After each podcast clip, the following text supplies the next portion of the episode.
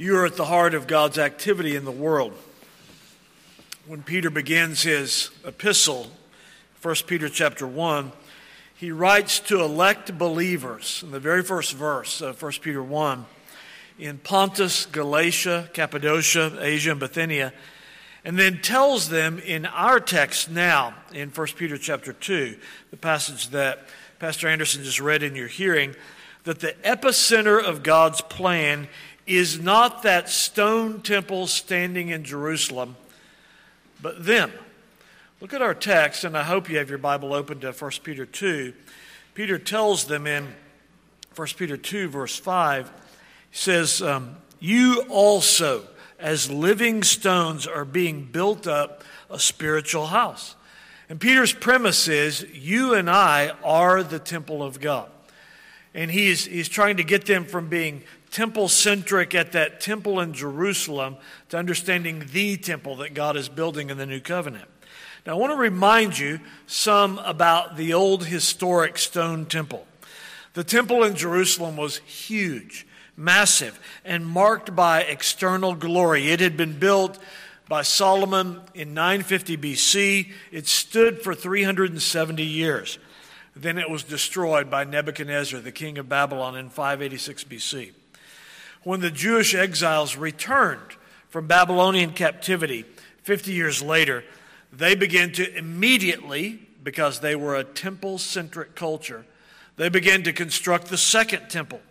And we read in Ezra chapter 3, after that second temple was finished, we read these words that many of the priests and Levites, old men who had seen the first temple, wept with a loud voice when the foundation of the temple was laid before their eyes. They wept because the second temple, the plans were so small so weak as compared to the first temple of Solomon. The second temple was built only 50 years since the temple of Solomon had been destroyed. So there were many older men who had seen it when they were younger and they clearly remembered its glory. They couldn't help weeping when they saw the humble plans for rebuilding the temple. We often use these words wrongly and out of context, but Zechariah 4, Zechariah says, This building of the second temple, it was a day of small things. And it was sad to the Jewish people. Josephus, the Jewish historian, said the second temple was only half as high as Solomon's temple and in every way inferior to it. But the main difference in that second temple and the first one under Solomon was not just in size, but in the complete absence of rich adornments of gold and precious stones. In 20 BC, King Herod the Great decided the second temple needed to be expanded. And so he began a multi decade construction process, still very much happening during Jesus' day. You remember in Jesus' day in John chapter 2 that some of his critics said, It has taken 46 years to build this temple, and you'll raise it up in three days. But what had happened was that second temple had corridors and courts being added, which contained tens of thousands of visitors and worshipers. And so now, as Peter writes these words, as you're looking at 1 Peter 2, as Peter writes these words, the temple in Jerusalem was massive and bustling because it had been expanded under Herod. It had been, it had been built on more corridors, more courts. And it was bustling. It was still very much the spiritual center of Old Covenant Judaism but it would be torn down in just a few years, in 70 AD, by the onslaught of Roman armies. But Peter tells the recipients of, the, of this epistle, I hope you're looking at verse 5. He tells these humble new covenant believers, largely Gentiles, that you, I, we are the temple. He says it in verse 5. You also, as living stones, are being built up a spiritual house. Now, I want you to think about how the focus has shifted under the, with the first temple under Solomon, glorious, a building. You could see it. You could walk through and you could look at all the adornment. The second temple, after the first is torn down, much smaller, much humbler, but still a building. And now it's been expanded under Herod. And so, what Peter is saying is, is there has been a massive shift from old covenant to new. When we think about the, the transitions from old covenant to new, of course, one is old covenant worship was place centric. It had to be at the temple in Jerusalem. Now it can happen anywhere in spirit and truth. But Peter gets even more basic and fundamental and says, one of the huge differences between the old covenant and the new is the temple in the old covenant was a physical building. Glorious or yet or smaller, less glorious, but a, a building. And now Peter says this astounding statement. Now, look at verse 5, you're the temple. You are living stones. But what Peter wants to hurry up and get to is, is okay, you're, you're part of the temple construction, but the cornerstone. The cornerstone in the new temple, the new covenant temple, is more glorious than ever under Solomon because the cornerstone is the Lord Jesus Christ. This morning, we're going to explore what this means in our text for Jesus Christ to be the cornerstone. Now, our habit, if you've never been with us before, our habit, not always, but usually, is in our morning services to preach through New Testament books and our evening services to preach through Old Testament books. And so tonight we'll continue that. We'll continue in our exposition of the book of Joshua. But this, this morning, you will need your Bible open. I was having a conversation with a young man this week who was asking me about our philosophy of ministry. And I said, Our philosophy is to build mature believers. Not to bump along the bottom and just barely, just barely expose you to the word, but to go deep and rich in the scriptures. Our, our strategy is to build mature believers who know their Bibles. Now, today is going to present a challenge to that model. Because what you're going to see today is we can't just look at one text. We can't just look at First Peter. We're going to see that Peter is rooting you in a, in a glorious history of Old Testament metaphors. And so you're going to have to think. I know that you came here thinking, well, the only thing I'm going to think about is Mother's Day lunch. But that's still hours away from now. But what the Lord has called you to think about right now is to think deeply about this rich image that is spoken of in the New Testament but rooted in the Old Testament, the image of Jesus, the cornerstone. Let's seek the Lord's help now as we prepare to open this word. Sovereign Lord, we bow before you in your holy word. We acknowledge that we are unworthy servants and don't even deserve to possess your word, but how we praise you that because of your great love for us, your children, you have revealed this word to us. You've given us this sharp sword that divides truth from error and belief from unbelief. You've given us this word that is sweeter than honey, nourishing and sustaining us. You've given us a light for our paths while the rest of the world stumbles in darkness. So now take this word and make it understandable to us. Cause us by your Holy Spirit to learn, digest, profit, and be matured by this very text, we pray in Jesus' name. Amen.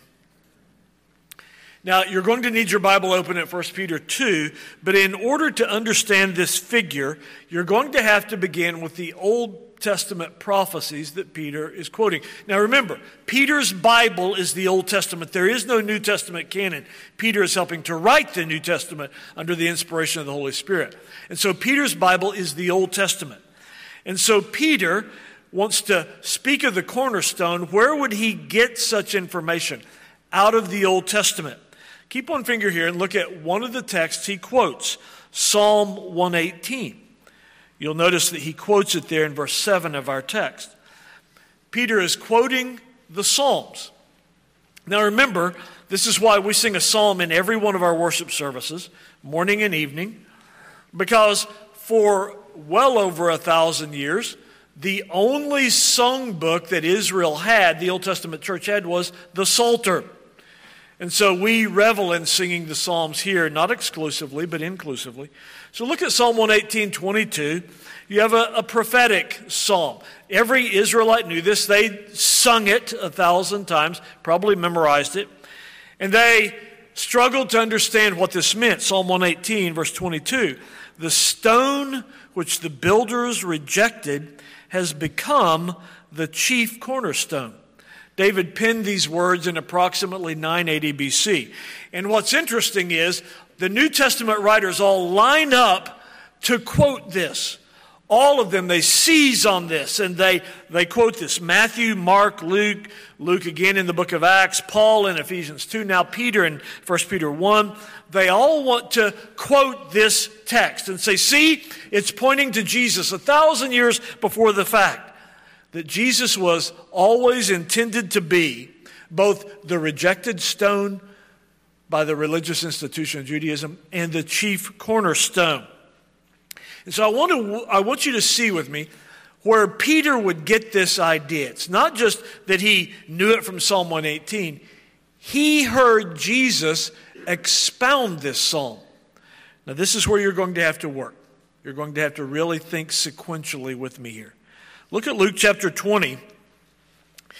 This is a day when Peter heard Jesus preaching this psalm, explaining it. In Luke 20, Jesus, of course, is deeply offended by the Jewish institution. He is arguing with them in a righteous and holy fashion.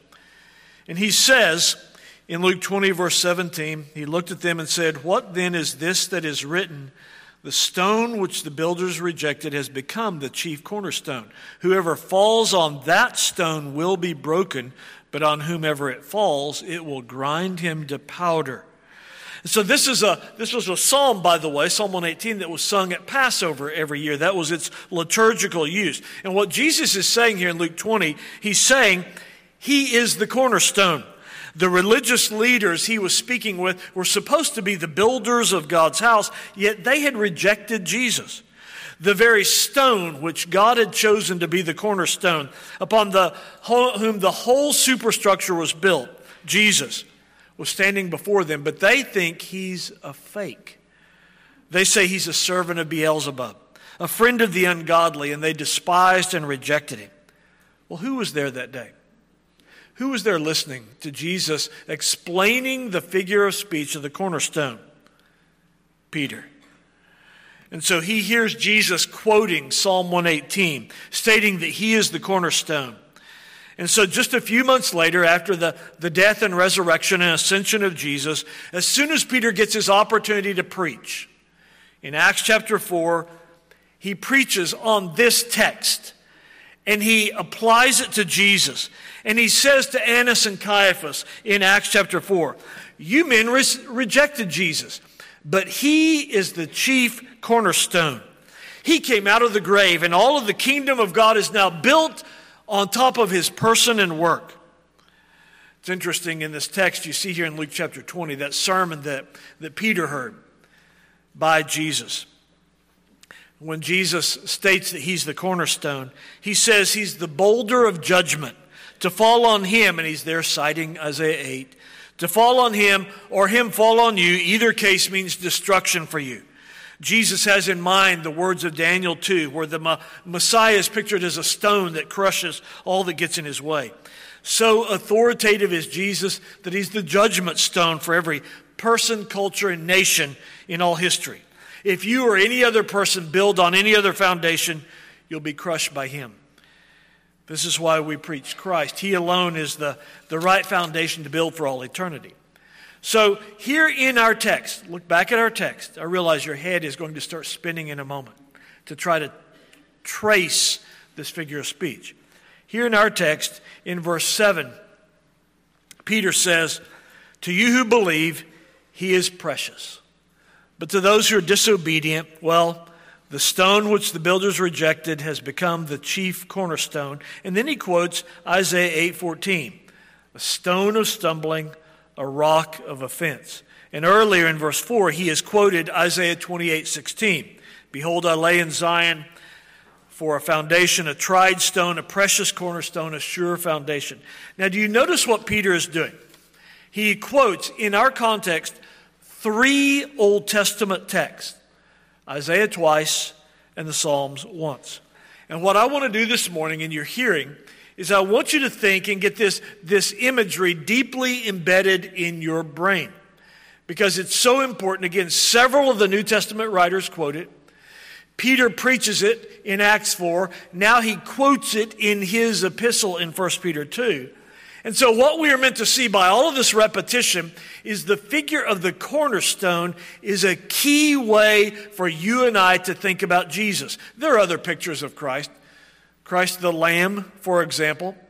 But what I want us to see this morning is why Jesus is called the cornerstone. Look at verse 6 and 7 where Peter quotes these texts Isaiah 28. He calls Jesus a chief cornerstone. And then in verse 7, he calls him the chief cornerstone, quoting Psalm 118. Let's dig deeper now. Using engineering terms, I realize we have structural engineers in the room. And so your mind at this point is just going like this, thinking of all the connections of what it means that Jesus is a cornerstone. So there are at least two things that are meant by this phrase that Jesus is the chief cornerstone of the new covenant temple. The first thing that's meant is this the cornerstone brings two walls together. The cornerstone is the tool that joins two walls that are in opposite direction. Before the coming of Christ or the setting in place of the cornerstone, you had two walls that were separated Jews and Gentiles. They were separated by the ceremonial law. That was Israel's pride, was the ceremonial law. The, the Gentiles knew nothing of it, had no interest in it. But Jesus, by being the cornerstone, has done that great function of a cornerstone. He's joined these two walls. And so Ephesians 2 says that instead of being a separating wall to divide, Jesus is a cornerstone to hold together. And so the first function of a cornerstone, thinking with you historically, is Jesus is a cornerstone to bring these two great walls, perpendicular walls, together Jews and Gentiles. But then there's a second, more important function of a cornerstone. The cornerstone not only brings two walls together, but the cornerstone upholds the whole building. In ancient Jewish construction, if you, if you took out the cornerstone, the building would collapse. So it's being said of Jesus by Peter calling him over and over again the cornerstone. It's being stated he's the sustainer and upholder of the church. That's why Paul calls the church in 1 Corinthians 3 God's building, because we're built on Christ, the cornerstone. In ancient Greek mythology, you may be aware of this, one of the ancient Greek myths, and it was a myth, was that Atlas carried the world on his shoulders. Of course, that's a myth. But Jesus, as the cornerstone, does carry the church on his shoulders. That's why Isaiah prophesies of Jesus hundreds of years before he comes that the government will be upon his shoulders. In other words, the care and support of the whole church will be up to him as the cornerstone.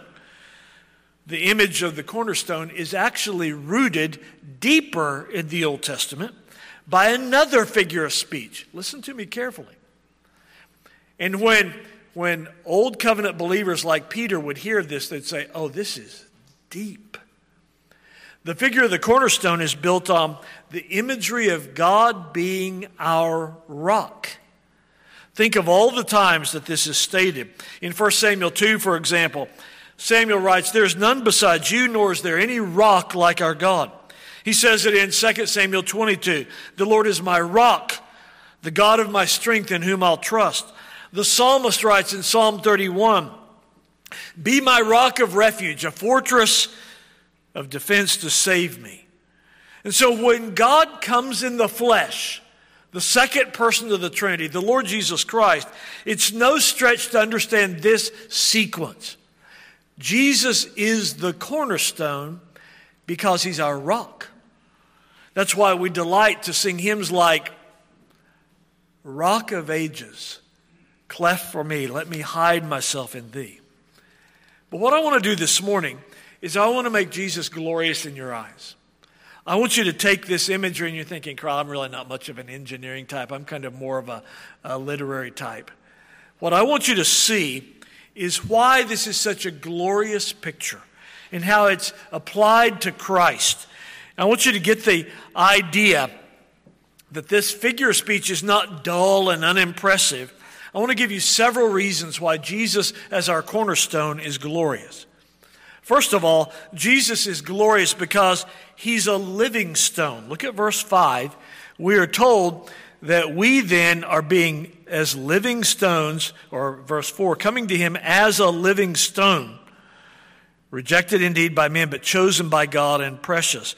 He is not an inanimate block of marble, but a, a living, breathing person upon whom the whole entire church is built. He's glorious because he's a living stone. And what Peter is saying is you have this amazing transition.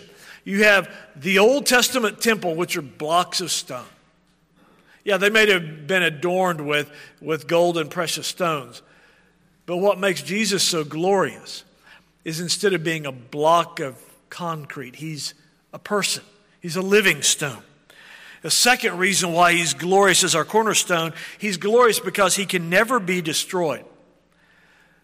Several years ago, 22 years ago exactly, the whole world watched in horror on September 11th, 2001, when you saw this building, these two buildings that were thought to be impregnable, weighing billions of tons. And they came down in just a minute. Well, Jesus is glorious because he, as our cornerstone, can never be destroyed. A day is coming when the Pentagon and the Taj Mahal will be crushed and burned up and disappear. They'll all be dissolved. Not this cornerstone. He's glorious because he's durable, he can never be destroyed. Another reason why he's glorious is he's glorious as the cornerstone because of his immensity. I don't know if you've ever looked at a big cornerstone for a big building. Sometimes they're like almost half as big as this room. But that's nothing compared to our cornerstone. Listen to what Isaiah writes of our cornerstone in Isaiah 40. Who has measured the waters in the hollow of his hand? Who has measured heaven with a span and calculated the dust of the earth in a measure? Who has weighed the mountains in the scales and the hills in a balance? And what Isaiah is trying to get you to think thereof is of the immensity of God, even God, the second person, the Son. Jesus is glorious because he receives no strength or support from all the other stones. In, in ancient construction, the cornerstone received protection from that which is built upon it. But Jesus receives nothing from the church that's built on top of him. What can weak saints do to strengthen him?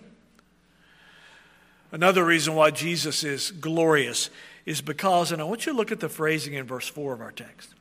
Jesus is glorious because he is a precious stone.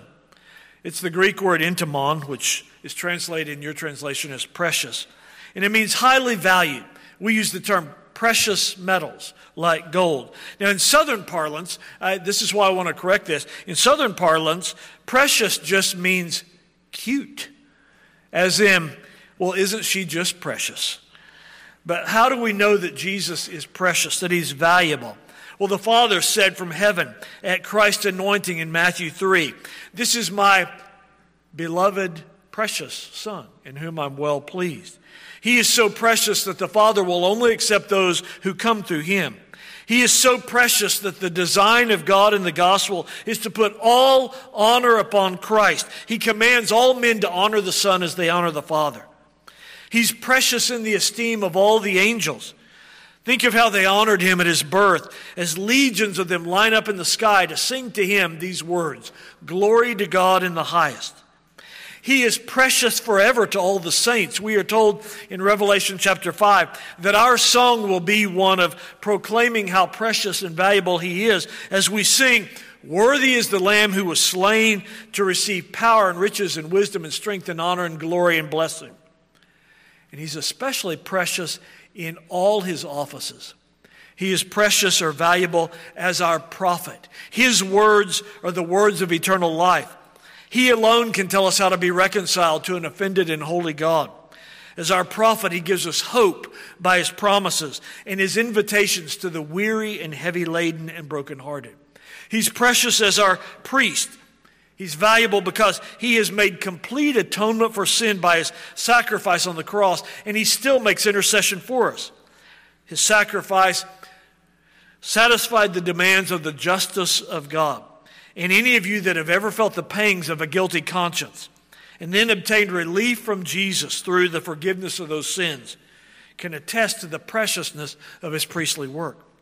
He's precious because he's our king, because he gives perfectly wise laws to rule his people.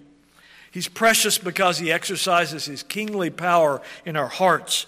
He subdues the rebellious and writes his laws upon our heart. Now, at this point, you're thinking, okay, Carl, at this point, everyone would be lining up to have such a cornerstone.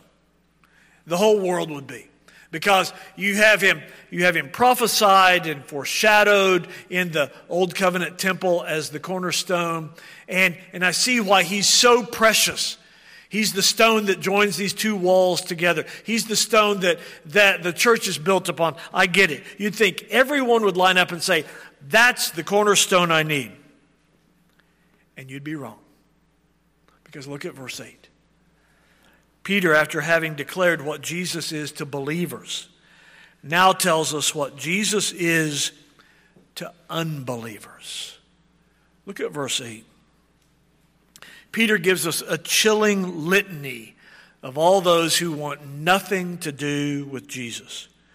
We are told in verse 4 and then again in verse 7 that Jesus, as the cornerstone, is rejected both by men and by the builders and that he is, look at verse 8, that he is offensive. Now, let me point out why many people stumble over our Jesus, over the cornerstone. Because you're thinking, Carl, he's precious to me. My entire life is built upon him. The life of this congregation is built upon him. How could anybody stumble over Jesus? Let me give you seven reasons why.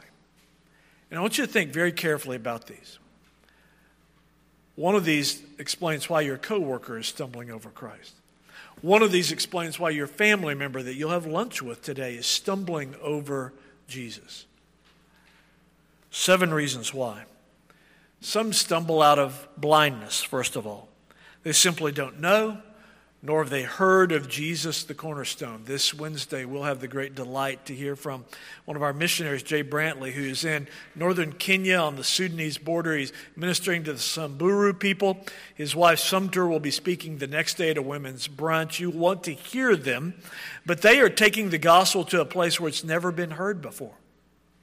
And there, people are stumbling because they simply don't know, nor have they ever heard of Jesus the cornerstone. The second reason why many stumble some men stumble out of pure unbelief. They refuse to believe the gospel. They've heard it.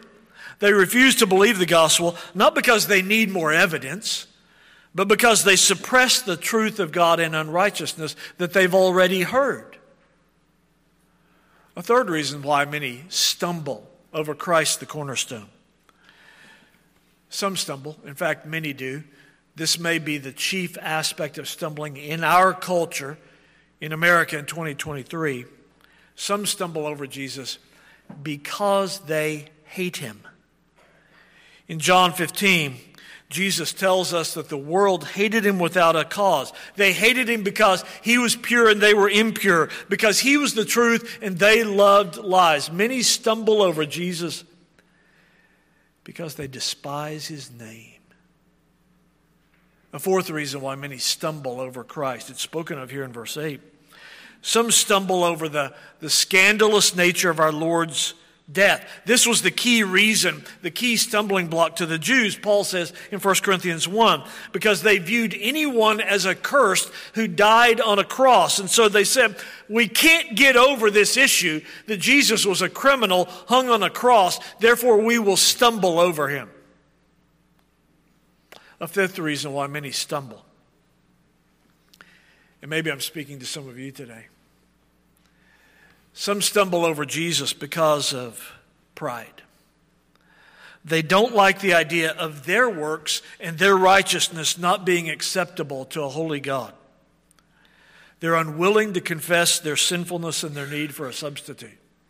I cannot tell you now, well over 40 years into my Christian life and talking to hundreds of people who will argue with me and say, My righteousness is too good enough.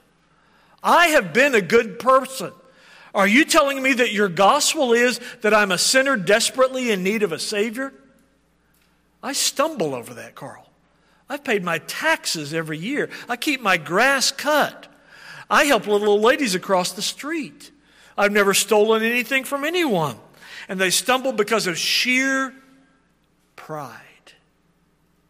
A sixth reason why many stumble over Jesus. Some stumble over Jesus because of his lowliness. We're told in Isaiah 53, by the way, of course, we reject all images and pictures of Jesus, but I'm always astounded by when men try to paint Jesus. 99% of the time, they paint him as, as attractive, kind of a California surfer dude, and with almost blondish hair. I'm thinking, you do know that Jesus was a Jew, right? He wouldn't have had blonde hair. He was swarthy. He would have had dark, curly hair. But it's interesting how, how people, whenever they try to represent Jesus falsely, and they always do a poor job of it, but they never capture his lowliness and his unattractiveness. Remember what Isaiah said in Isaiah 53?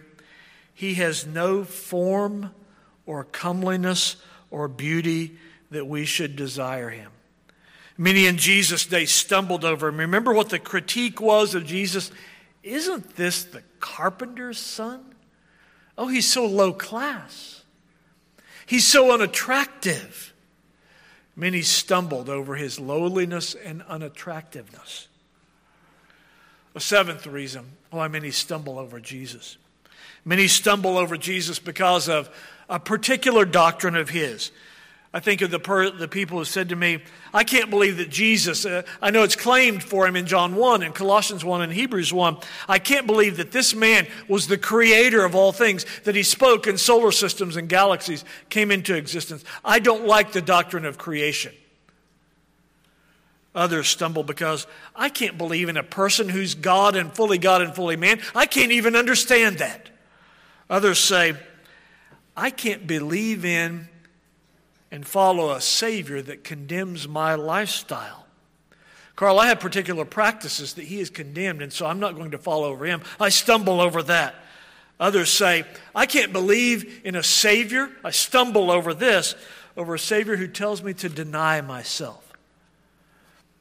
Those are seven reasons why men stumble, as it's spoken of here in verse 8. Does all of this stumbling over Jesus defeat God's purpose? No. Human unbelief never thwarts or frustrates the plan of God. And I want you to see something profound in verse 8 of our text.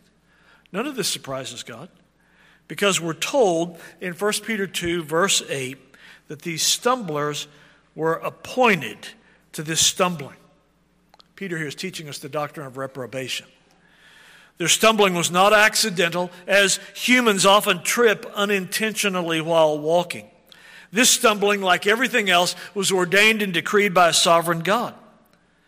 And remember, we believe in the sovereignty of God over all things. From the decisions of kings, we're told that the king's heart is in the Lord's hand. He turns it whichever way he wishes. To the throwing of a dice, we're told in Proverbs 16. The point is that human unbelief cannot defeat the purposes of God. If God plans for Jesus to be the cornerstone, men can desert him, deny him, mock him, spit on him, crown him with thorns, crucify him, kill him, bury him. But they cannot stop him from being what God ordained him to be the living cornerstone of a great and glorious people. And if a proud unbeliever should say, I've chosen my own destiny, my own disobedience and my own stumbling to show God that I have the ultimate and final say. I have the ultimate power of self determination, and I will thwart the purposes of God with my own will. Look at the end of verse 8. Peter says, No, you can't. You will discover sooner or later, whatever you choose, and your choices are crucial and real. Even these choices were decreed. Didn't Simeon, the old man in the temple when Jesus was an infant, in arms when he was carried in in his mother's arms to the temple. Didn't Simeon prophesy then that Jesus was destined for the falling, the stumbling?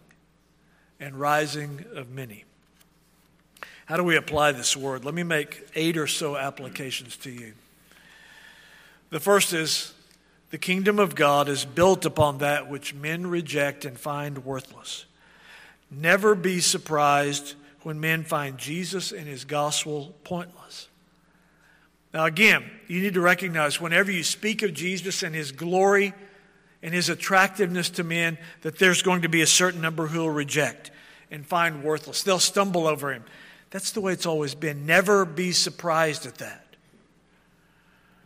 A second thing you should know so authoritative is Jesus.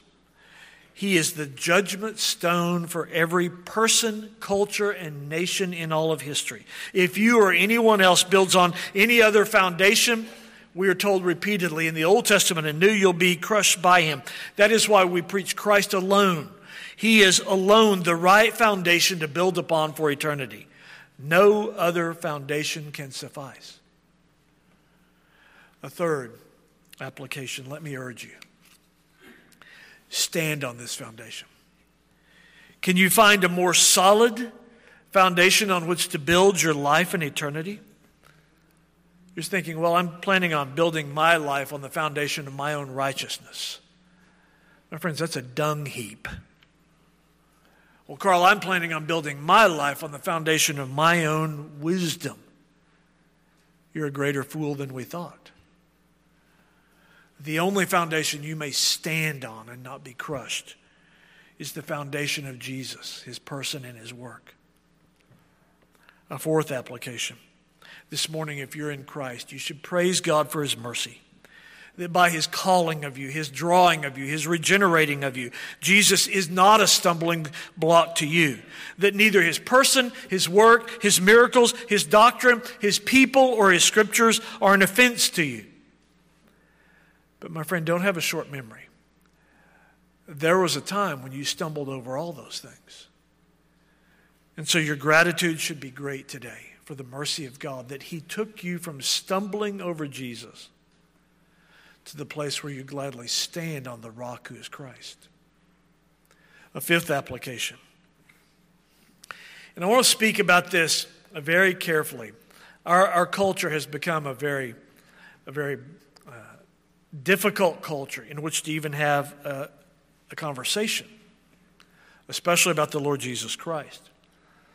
And so I want to encourage you that you labor in all your dealings with others, that the cause of their stumbling when you speak is not you and your weird political and economic and sociocultural ideas or just your obnoxious personality. But the only thing that you give men to stumble over is Christ. Make sure they're not stumbling over your opinions or your practices, but only Christ, the cornerstone. May it be true in our conversations with others that they say, I don't like that guy's Jesus. His Jesus is so offensive to me. His Jesus is a stumbling block. Well, he's a nice guy. He's not a knucklehead. He doesn't steal my parking spot at work. He cuts that strip of grass between our yards because he's such a nice guy. But I hate his Jesus. Our task is to not give offense in all these other matters, to, to purely shine the spotlight on Jesus, that he would be the only thing that we would speak of that gives offense. A sixth application. I would ask you today, Peter uses this language in verse 7 of preciousness. Is Christ precious to you? Jesus told the parable of a man who discovered a treasure in a field and sold all that he had to buy that field. Is that how you view Jesus? Is everything else rubbish, refuse, and dung to you? If Christ is precious to you, you will be frequently seeking his company in private prayer. If Christ is precious to you, you will love his people above all others. If Christ is precious to you, you will love his day and his word. The seventh application. When Peter and the Old Testament prophets speak of a cornerstone, they're talking about something that lasts, something sturdy. I want you to notice the clear and repeated testimony of the New Testament is only the church is founded on the cornerstone. Only the church. No other institution. Nations rise and fall. Ours is rapidly falling. But Jesus made no promises about the per- perpetuity or the stability of a nation like ours. But there's only one institution that is built on the rock the church. She will prevail. Oh, her center of gravity, it's already moved. It's moved from the Middle East in the first 500 years of, of the New Covenant to Europe to the next thousand years and to the New World for the last 500 years. The epicenter of the church is rapidly moving away from our nation and it's moving to Africa, Asia, and South America. That's fine. The church will prevail. The gates of hell will not prevail against her. Why? Because she is built on the rock. Don't stand on, well, Carl, I'll take my stand on this nation. I'll take my stand on this economic theory. My friend, only the church is built on the cornerstone. An eighth application. Since Jesus is the cornerstone, all who are built on him should be stable. There's nothing more troubling than a believer who's unstable, who falls apart at the slightest gust of wind. That's unseemly, my friends, because we have a rock for a foundation. This is why repeatedly the New Testament writers tell us things like that Paul writes in 1 Corinthians 15 Be steadfast and unmovable. Why can Paul make this, this imperative? Because you're standing on the rock. Flightiness, instability, faddishness don't fit with the people who are standing on the rock. Let's pray together. Our Father, we praise you for setting our feet on the rock who is Christ. We pr- pray that you would keep us from stumbling over him. And we pray corporately that Jesus would be the cornerstone, oh, may it ever be so, of Woodruff Presbyterian Church. That we would never grow weary or bored of standing on Christ.